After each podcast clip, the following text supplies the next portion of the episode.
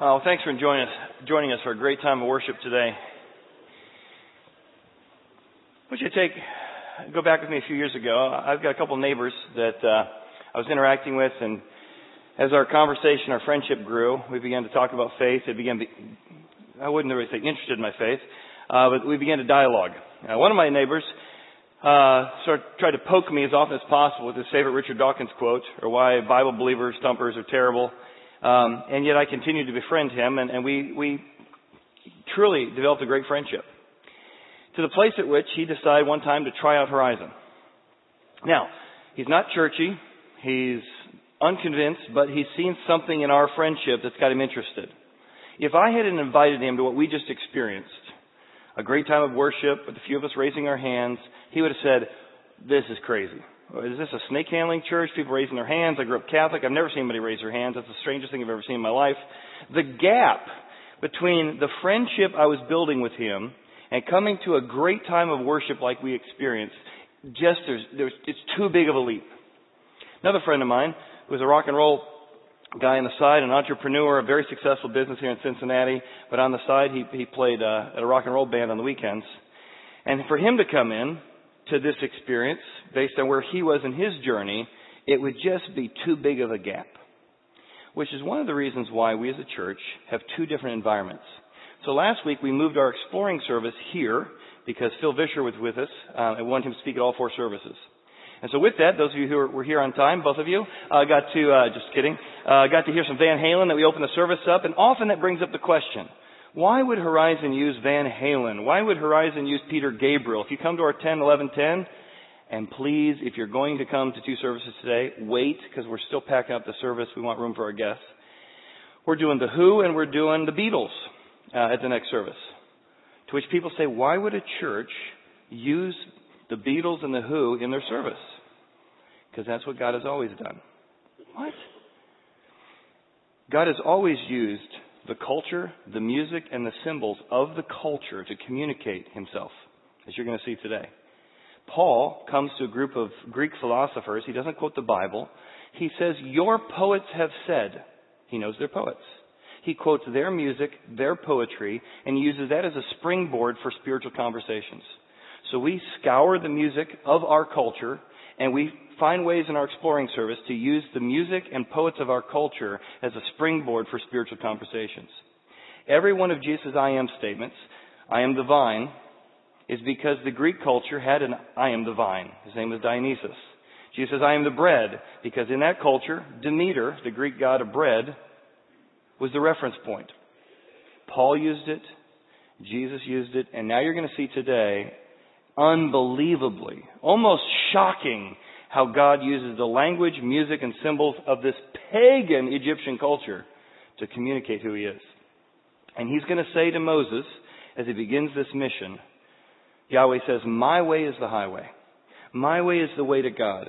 My way is to understand what God is like. And, and Yahweh says, My way is the highway for two things. I want to equip the convinced, the children of Israel, to trust me and know that I'm their God. But I'm also going to go to incredible extremes to use the language and culture of the Egyptians to convince the unconvinced of who I am. And my hope is as we look at this today, we're going to see that God wants to use you and I in our culture, in our neighborhoods, in our environments to communicate who He is using language that isn't churchy or weird, but uses the language of the culture to communicate the message of God. We'll dive in together, and I think you're going to be shocked at how committed God is to this. We'll look at two phrases. We're going to look at my way is the highway and are you ready to rumble? The first phrase, my way is the highway. So the Lord spoke to Moses and he said, see, I have made you as God to Pharaoh. And already it's shocking. Here is monotheism. God is the one true God. And he tells Moses that he is going to be God to the Pharaoh. It's almost sacrilegious. It's, it's, what do you mean you're going to be God to the Pharaoh? When that culture, the Pharaoh was God on earth. He was a human representative of, of the gods to the people. So God is going to communicate who he is through this person on earth. So he uses this very bizarre but very Egyptian way of communicating. And Aaron your brother shall be your prophet. Why? Because the Egyptians had prophets. So he's communicating in a way that they'd be used to and how the gods would communicate to describe himself. You shall speak all that I command you. Your and Aaron your brother shall tell Pharaoh, who's unconvinced about who I am, and the children of Israel, who've heard about me, the father of Abraham, Isaac, and Jacob, out of the land. And notice he has two audiences. The Egyptians who are unconvinced, and equipping and growing the children of Israel who are convinced about God out of the land. However, he says, as you're going about this, I'm going to harden Pharaoh's heart. What? And I'm going to multiply my signs and my wonders in the land of Egypt. Well, immediately this brings up a deep philosophical problem and a personal one we'll get to in a moment. So I don't see a deep philosophical problem. Well, maybe you've wrestled with this in a while, but it's worth wrestling with. Every Thursday I take a group of teenage guys uh, skiing, and on the drive out there for 45 minutes, they ask me their hardest Bible questions for 45 minutes.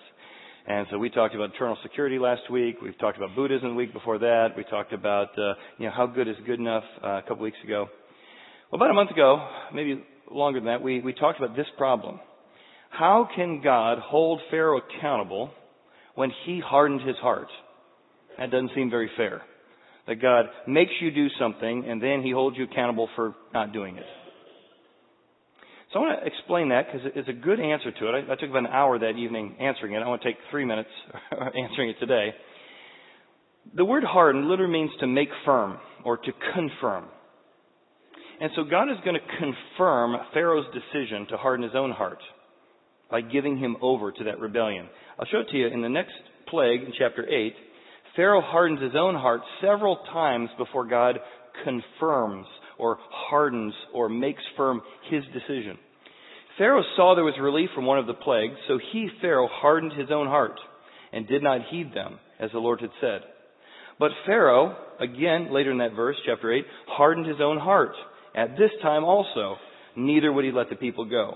It's not until chapter 9, after he hardened his own heart, that the Lord hardened or confirmed the heart choice of Pharaoh, and he did not heed them just as the Lord had spoken. I'll show you how this might look. All of us have an issue with, you know, self-centeredness, rebellion, uh, thinking we're the center of our own universe. We've got, we've got what the Bible calls sin, what the Bible calls iniquity, what the Bible calls, you know, brokenness in us. And God will, in His mercy, say, hey, you really ought to work on this. Stop lying to yourself. Stop lying to other people. And we have a whole series of choices where God just continues in His graciousness to ask us in our decision making to repent, to change, to admit that we got some brokenness, that God, I need your forgiveness, I need your leadership. But there comes a time that you lie long enough, you deceive long enough, you rebel long enough, you refuse to agree with God long enough, and what God will do is He will simply add hardener. He will make firm your decision to keep going down a path and it looks something like this. You just continue after years saying, God, I'm not going to listen to you. I don't care what you're saying. And all God does is He confirms your decision. And all of a sudden, He hardens what you did. And God loves you enough to say, I will harden or give you over to your debased minds or to your passions so that you can finally ram into the wall. You can finally hit rock bottom. I'll give you over to this thing you've put your allegiance in in hopes that you can hit the wall sooner. Oh, that hurts. Oh, that was painful. And in that process that, that I didn't want you to have to go through, I'm going to confirm your rebellion so that you have to face the consequences of that. And the whole time my arms are open wide. Once you hit rock bottom, saying, hey, okay, now, now, can we talk? Can we talk about what's wrong in here? Can we talk what you didn't want to talk about before? And that's what God does here with Pharaoh. He uses the hardening of his heart to bring about his message to the Egyptians. Look what happens next in the verse. Pharaoh will not heed you. I'm going to harden his heart. So that, and here's the reason, here's how I'm going to use his rebellion. I'm going to use that dark time in his life. So that I may lay my hand on Egypt and bring my armies and my people, the children of Israel, out of the land of Egypt. So I'm going to use his hard-heartedness and confirm it to do great signs and great judgments that the Egyptians, here's his point, here's what it's all about, will know that I am the Lord. In other words, Pharaoh, you can be part of my program obediently, or you can be part of my program disobediently. Every, either way, you'll be part of the program. When I stretch out my hand on Egypt and bring out the children of Israel from among them. Now notice again the two audiences. He's trying to speak to Egyptians, Egypt, Egypt. Trying to reach the unconvinced that they might know that I am the Lord. And he's trying to equip the children of Israel mentioned here and here. So there's two groups. And his goal is both those groups need to be reached with the language of the culture of the day, which is still coming, on how they would come and know who God is. So God is going to do a series of great judgments or plagues. And it's not like God goes, what would be sort of crazy to do? Let's see, frogs, frogs, I love that, frogs, yeah, yeah, yeah. And, uh, oh, oh, boils, yeah, boils, I love that. And what's over here? Ah, I got flies. No, God strategically picks each one of the plagues to specifically aim at a symbol in the Egyptian culture to show that He is God over their gods. We're going to dig into this even more today and then more so in the next uh, six weeks. The water turned to blood is specifically aimed at the Egyptian gods, Hapi, Khnum, Osiris, and uh, Isis as well.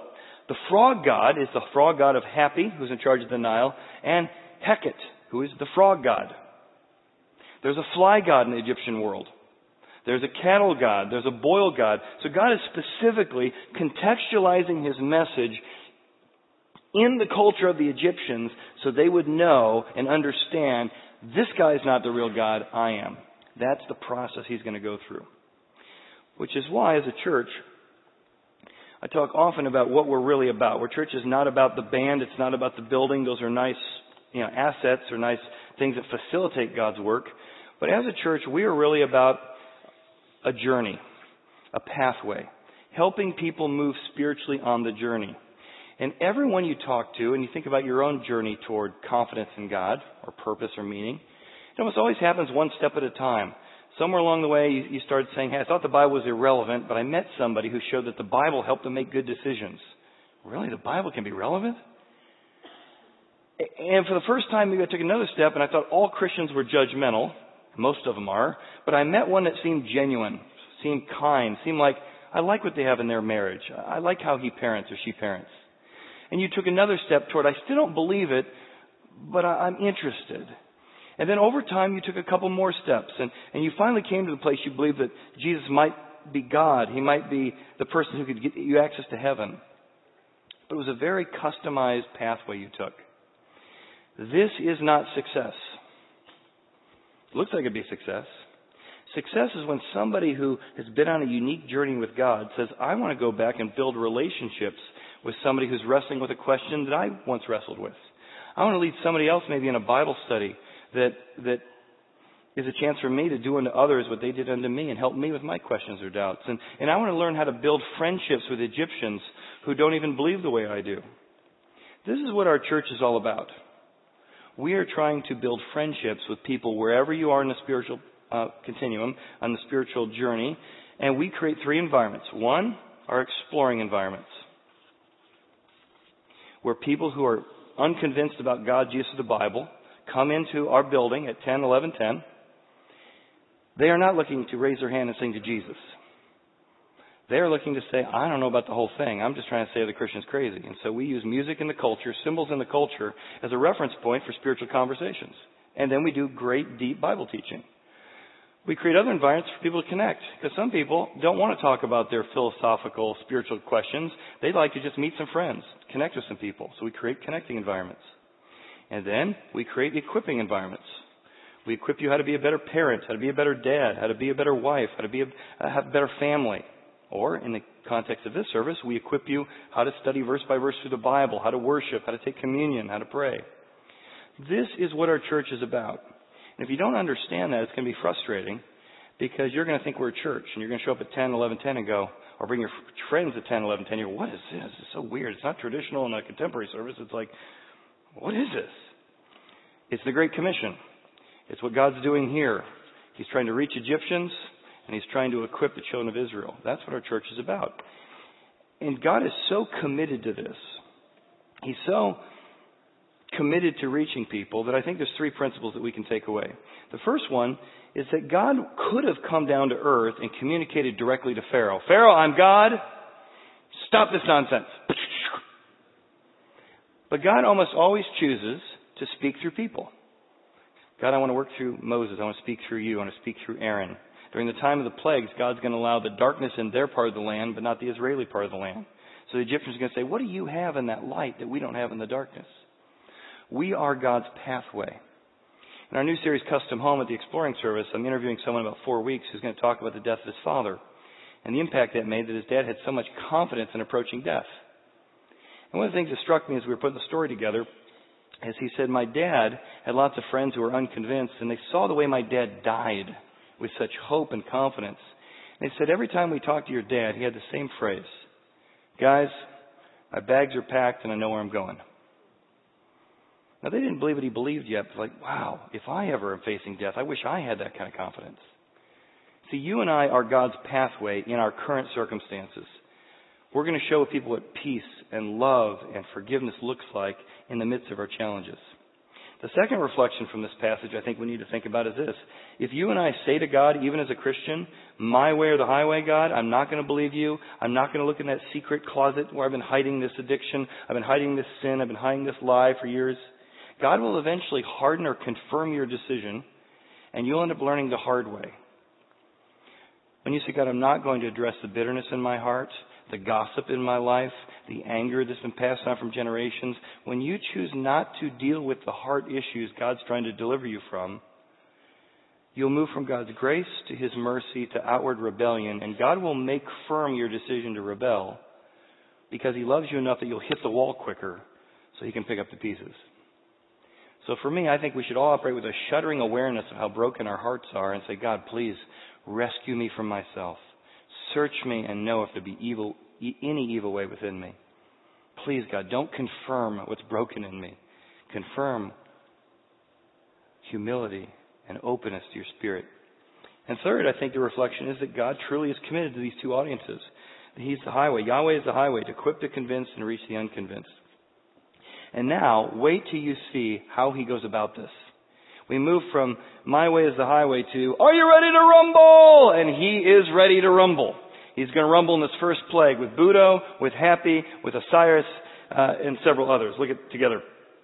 Moses and Aaron did so, just as the Lord commanded them. So they did. Moses is 80 years old at this point, and Aaron is 83 when they spoke to Pharaoh. And the Lord spoke to Moses, saying to Aaron, when Pharaoh speaks to you saying, show a miracle for yourself, then you shall say to Aaron, take your rod, cast it in before Pharaoh, and let it become a serpent. Now think about that for a second. You've heard the story so many times. What does a serpent mean in the Bible language? It's the devil. Why in the world is God using a devil stick to communicate himself? Isn't that weird? Like, hey, pick up the devil stick, and I want you to go communicate to the Egyptians that you're from me with your devil stick. That's just bizarre, really. Unless he's contextualizing the message into a culture that has a devil stick, who has a god named Buto who protects the Pharaoh, who's an Egyptian cobra, and God is going to use the language and symbols of this culture, and wait till you see what Thoth has in a second. It suddenly makes James Taylor and Peter Gabriel and Van Halen not quite seem so radical. He's carrying around the devil stick to communicate who God is. I want you to throw the stick down and look what happens next. Moses and Aaron went into Pharaoh, and they did so, just as the Lord commanded. And Aaron cast down his rod before Pharaoh and before the servants, and it became a serpent. But Pharaoh called his wise men and his sorcerers and his magicians of Egypt, and they also made their staffs turn into snakes with their enchantments. For every man threw down his rod, and all of a sudden they became serpents, and the whole place is, is filled with snakes. And Indiana Jones stepped in and said, Snakes. Why does it have to be snakes? And Pharaoh's heart, seeing that his own magicians could do the same, grew hard. Here's him hardening his own heart. And he did not heed them as the Lord had said. So two questions first come up. Number one, how did the magicians do it? When I was in high school, I had two study halls one semester because I dropped a class, and I spent that second study hall uh, devouring magicians' books because I'm a magician. So I read autobiographies of Robert Houdin and and uh, who was the pre pre precursor to uh, Houdini and others, and I came across uh, several ancient practices that described how the magicians might have done it. Now it could be you know evil power, satanic power, certainly could be that, but there also was a way that the uh, ancient magicians used to do this. They found that the, specifically, the same kind of snake as Buto, the Egyptian cobra, had a paralysis point on it. And if you learned to push on it just right, the snake would go into paralysis mode. And so it would look like a, a staff in the sense that it was paralyzed. You'd throw it on the ground and the snake would be like, you know, come to, regain feeling like, boom, what happened? What happened? So it could be that that was the, the way they did it. It was, it's been documented in several places, um, besides magic books, that this was a, a place and, and a way they did it. But God again wants to show, hey, you got a snake, I got a snake, but my snake can eat your snake. So he goes on and his snake is going to devour their snake to show that he can devour their gods. Because look at how important the snake was in that culture. Look at the Pharaoh's helmet. It's got the snake on it. It's got Buto on it. Buto was the one that protected the Pharaoh. He spit poison at his enemies. The whole nature of the hooded mask is all about the snake. It's got the hood going around the side. It's got the cobra under the belly. So God uses a snake metaphor, which means one thing in the Bible, to communicate who he is because that was an important symbol of power and might and the gods in the Egyptian culture. And that's why he chooses this metaphor to communicate who he is and what he's doing. But it gets more crazy. Because Thoth, the Egyptian god of medicine and the Egyptian god of science, where you would go to him for healing of, of the broth, which was leprosy, he had a symbol that he used to demonstrate the power of the gods. And if you zoom in on some hieroglyphics, you'll see he had a staff. But it wasn't just a regular staff, oops, in the hieroglyphics. It was a snake staff. So Thoth carried around a snake staff to show that he was one of the gods, that he had power. So God, Yahweh, decides, I want to make sure the Egyptians understand my power, my might. I'm going to have my representative carry around the snake stick. What? Why in the world would God communicate through the snake stick? Because he was using the language and symbols of that culture so they could understand. He's a great teacher. He moves from the known to the unknown. To the reference point you understand, to the one I'm trying to communicate.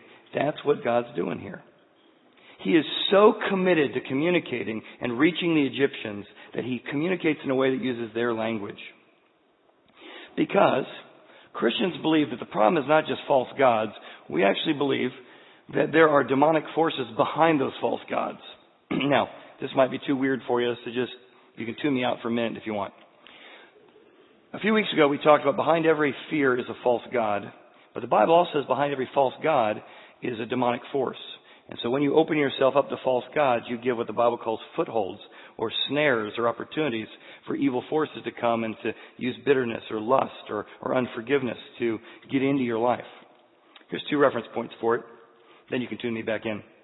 In Deuteronomy, it says that when they sacrificed to false gods, oh thanks, when they sacrificed to false gods, they weren't really sacrificing to gods. They were actually sacrificing to demons behind those false gods. They did not know to new gods, new arrivals. In Corinthians, it reaffirms this, talking about the Greeks and Romans sacrificing to their gods. When the Gentiles sacrifice, they sacrifice to demons, not to God. They do not want you to have fellowship with demons. So this is pretty key. Though it looks like they're being sincere in pursuing gods, the Bible actually describes in their sincerity, they're aligning themselves with something very destructive. Alright, that might be too weird for you, but it does mean that we ought to take idolatry and giving ourselves over to false gods pretty seriously because it does create the opportunity for footholds in our life. All right, you can tune me back in. So, after rumbling with Buto, he's now going to rumble with Hapi. And again, the reference points to the culture are amazing. So the Lord said to Moses, Pharaoh's heart is hard. He refuses to let the people go. So go to Pharaoh in the morning. A specific time, specific place. I want you to communicate this. When he goes out to the water. And you shall stand by the river's bank to meet him. Stand the river's bank because you want to get blood all over your clothes. Uh, and the rod, which was in your, has turned into a serpent, the snake stick, you shall take with you. Don't forget your snake stick. And you shall say to him, Pharaoh, while he's bathing in the Nile, the source of strength, the source of uh, prosperity, the source of, of everything in the world, let my people go, that they may serve me in the wilderness. But indeed, until now, you would not hear. Next part of the verse, thus says the Lord. But this you shall know. By this you shall, and here's the point again. Why is he doing all this? I want you to know that I am the God. I am the Lord. I am the one to align yourself with. I am in control. And I'm in control of Hapi's domain. Hapi was the God, the fertility God that was male, even though he had a breast, because he was a fertility god. He's the one that provided for you or nursed you or nursed your business with the Nile. Behold, I will strike the waters that are in the river, Hapi's domain, and the rod, Thoth's rod, that's in my hand, and they shall all be turned to blood, and the fish that are in the river shall die, and the river shall stink. And the Egyptians, who have gone to these gods for their source of identity and purpose, and the Nile was your business, the Nile was where you got your, your, your silt for making pottery. The source of your life being these gods, they will be loath to drink from the water of the river. Again, God is specifically contextualizing his message into the language of this particular culture because he wants people to know him. As I mentioned a few weeks ago, the reason I think he turns the water into blood is because for years the Egyptians have sacrificed Israeli children, two years old and younger, into the water as a sacrifice to this God. And God is saying, the blood of the innocent cries out to me, and I'm going to turn what you think is your source of of joy and prosperity. I'm going to bring out that blood that's cried out for my justice and show you that I'm in control of this domain and what you think is good has actually been evil. I think that's why God chooses blood. So the Lord spoke to Moses. Says, okay, say to Aaron, take your snake stick, stretch it out over your hand over the waters of Egypt, not just the Nile, over their streams and their rivers and their ponds, over all the pools of water, and they may become blood. And there will be blood throughout all the land of Egypt both in buckets of wood and pitchers of stone. Notice again, God is working in the land of Egypt. And He's using symbols and reference points in the land of Egypt to communicate one truth. I want you to know that I am the one true God. I want you to know that I am the one you can serve and forgive and find. I am the master of the universe. Now the Nile was interesting because it wasn't just Hapi that was in charge of the Nile. There's at least four gods that looked over the Nile. And God is able to communicate His domain over this world in a way that communicates all kinds of things to the Egyptians that doesn't strike us immediately. I'll give you a couple of those gods. Uh, Moses and Aaron did this, and just as the Lord commanded, he lifted up the rod, struck the waters that were in the river in the sight of Pharaoh and the sight of the servants, and all the waters that were in the river were turned to blood. The fish that were in the river died, the river stank, and the Egyptians could not drink the water in the river. So there was blood throughout the land of Egypt. All right, so blood everywhere. Osiris is one of the Egyptian gods who also took care of the Nile. He was known as the Egyptian god of death and resurrection. When you died, Osiris would take you across the river to the next life. So by Osiris not being able to defend the Nile, God is saying, He's not the God of resurrection and life. I am the God of resurrection and life. Remember how he took the, the deadness of Moses' hand when he had leprosy and he brought new life into it? God is saying, I want to speak about the fact that I am a resurrecting God. I can take dead parts of your heart, dead parts of your marriage, dead parts of your addictive lifestyle, dead parts of, spots that you say I don't feel anymore. I can bring life back into that. By coming against the Nile and Osiris, he was basically saying, I am the God of resurrection. If you need resurrection in your life, you don't go to Osiris, go to me. Osiris' wife was Isis. Interesting, if there are demonic forces behind false gods, it's interesting that Isis shows up through history even today as a destructive force. Isis, the wife of Osiris, she was the human that became a god who watched over the Nile. To which God will say, no, no, no, I'm the God who becomes a human. It's the incarnation. It's resurrection. Here's the incarnation. I, the God of the universe, came through the angel of the Lord in the, in the burning bush, and I spoke as a human as the angel, the representative of God to my people. Isis isn't the incarnation of, of the gods. I am the incarnation of the gods, and that's how it comes. With Hapi, he communicates that she's not the source or he's not the source of your life. I am the source of your life. But here's where it gets even more amazing in the, in the references he used. Khnum was the ram god, a fertility ram god, who also looked over the Nile. So if you were Egyptian, you'd say, oh, I love the Nile. And Khnum, I really trust Khnum. I'm praying to Khnum. I sacrifice to Khnum because he makes the water go up and down so that we have enough silt for our businesses to make enough pottery. If you look at any Egyptian hieroglyphics of the gods, they're always carrying something in their right hand. It's not always the right hand, but it's always in one of their hands. So if you haven't seen it before, you'll see it all over Egyptian hieroglyphics. Look at what they're carrying in their hand. A handled cross. It's called an ankh. The Egyptian ankh If you talk to an Egyptian, would say, "Oh, the Ankh. This is the source of life. You can't get to the gods unless you go through the Ankh.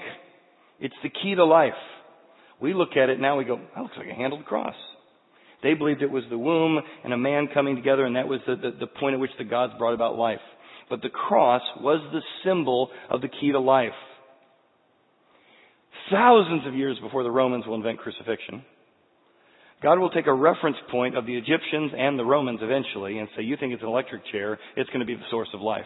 I'm going to not allow you to go through the ankh to get to me. I'm going to come and die for you on an ankh. In fact, even Coptic Christians today have adopted this very symbol, the handled cross, as the sign of what Jesus did for us. Because God wants you to know He's a resurrection God. He's the incarnation God. He's the sovereign God. And He's the kind of God who gives you the key to life, the breath of life, through losing His own life on an old rugged cross. And this will be the key to the next world. This will be the key to finding life and life abundant, just not in the way that they may have thought. So the magicians of Egypt did so asks the question if all the waters turn to blood, what water do they have that they can do the trick again? We'll find out later. You could still dig a hole and get some out of the water, out of the ground. They did so with their enchantments, and Pharaoh again hardens his own heart, and he did not heed them, as the Lord had said. And Pharaoh turned and went into his house. Neither was his heart moved by this. So all the Egyptians dug around the river. They had to dig their own wells to find clean water for water to drink because they could not drink the water that was provided for by the, the realm of the gods. And the seven days passed after the Lord had struck the river. So I think the application to us is several of them. But I think the thing I thought about as I was thinking about this message for the last four or five months is this. Is my heart moved by the things that move God's heart? I think there's several ways to reference this in this passage. Is my heart moved by the things that move God's heart? Number one, unlike Pharaoh, Pharaoh's heart was hard. If you want to be moved by God, you need to, number one, have a soft heart that's open to change, it's open to conviction, it's open to Him saying, hey, hey, let's talk about this. Don't ask me about that, God. I want to be moved by the things that moves God's heart. In order to do that, I need to be open. Open with my traditions, open with my, my secrets, open with my thoughts. And say, God, I do not want you to make firm the rebellion in my heart. No, God, soften me, rescue me, Help me. Help me to be moved by the things that move your heart. The second thing that's clear in this passage is if you're really serious about following Christ, you've got to have your heart moved by wanting to reach Egyptians who do not believe the way you do. And there's a sad tendency in the Christian life. I'll bring it over here so at least most people can see it, and I'll turn it. The longer you're a Christian and you're growing spiritually, there's almost indirectly proportionate or disproportionate that your time with unconvinced people goes down. So people say, I'm a very mature Christian. Oh, tell me about all the unconvinced friends who don't believe the way you do you hang out with. Well, when I was 20, you cannot call yourself a follower of Christ who's committed to the main mission that Jesus talked about, the Great Commission, and not care about or build a relationship with people who are far from God. You can pretend it, and then what happens is you end up in church saying, hey, the church is all about me, how can it be more about me, rather than how can we make the church more about who God's trying to reach? So I think it's worth thinking about and asking yourself, if you're committed to the unconvinced, you're also going to be committed to the convinced. But I found that if you're committed to the convinced, you're not often committed to the unconvinced. I think we need to ask ourselves, does our heart break over the things that God's heart breaks over? Third, are we committed to equipping other people, other Israelites in our life? If somebody invested us in a Bible study or served us, are we serving and investing in other people to help them in their journey? I think there's also something in the text about are we moved by fighting injustice? God comes and brings blood out of the river because of the injustice. I think if you're going to be moved by the things that God's heart's moved by, you're going to be concerned about injustice. You might hear about the 13 to 15 year old girls in Belize when our Belize teams go down who end up in prostitution, and all it takes is $350 a year for them to go to high school, and they wouldn't have to go into prostitution. And you find out about that, and you're like, oh my goodness, I got to be moved by the things that God's heart's moved by. We got to do something about this. We got to engage in this. You look at the world today, you see whether it's a, the, the, the widow or whether you see it's the, the hurting mom or the single mother, and you say, God, you care about these things, hurting things. I want to engage in people's chaos. I want my heart to be moved by the things that move your heart. And I want, to, God, you to use my current circumstances to proclaim your power and your might. And if you're going to ask me to carry a snake stick, I might be a little uncomfortable with it. But if that's the best language and that's the best symbol to communicate to this culture, God, I want to embrace it. Because I want you to use me in the midst of my cancer report, in the midst of my audit, in the midst of my business challenges. I want to show people what God looks like in the midst of difficulty. I want my heart to be moved by the things that move you. I want to be an ambassador to this world like Moses was. Is your heart moved by the things that move the heart of God? Do we really believe that God's way is the highway to reaching the world? Let's pray. Father, will you just stir up our hearts? If you put your finger in any area of our heart that's not soft to you, where that hardness is affecting our role of being a dad or being a husband, it's affecting our ability to be open to what your Spirit may want to do in this time and in this place. And God, will you break our hearts for those that we walk past every day who don't know you and they don't know forgiveness and they don't have the security of knowing that heaven is a secure place and that you're the access to it. Through all these things, Father, we just pray that you will uh, make us the kind of people you are, people of humility. In Jesus' name, amen. Well, thank you for being here today. As you leave today, uh, if you came prepared to give, you can uh, uh, use our offering boxes. We also are starting a new home, series called Custom Home. If you're interested in that at our second service, there's some books that are just a great devotional for digging deeper into uh, what God's doing. So you can grab one of those on your way out as well. Thanks again.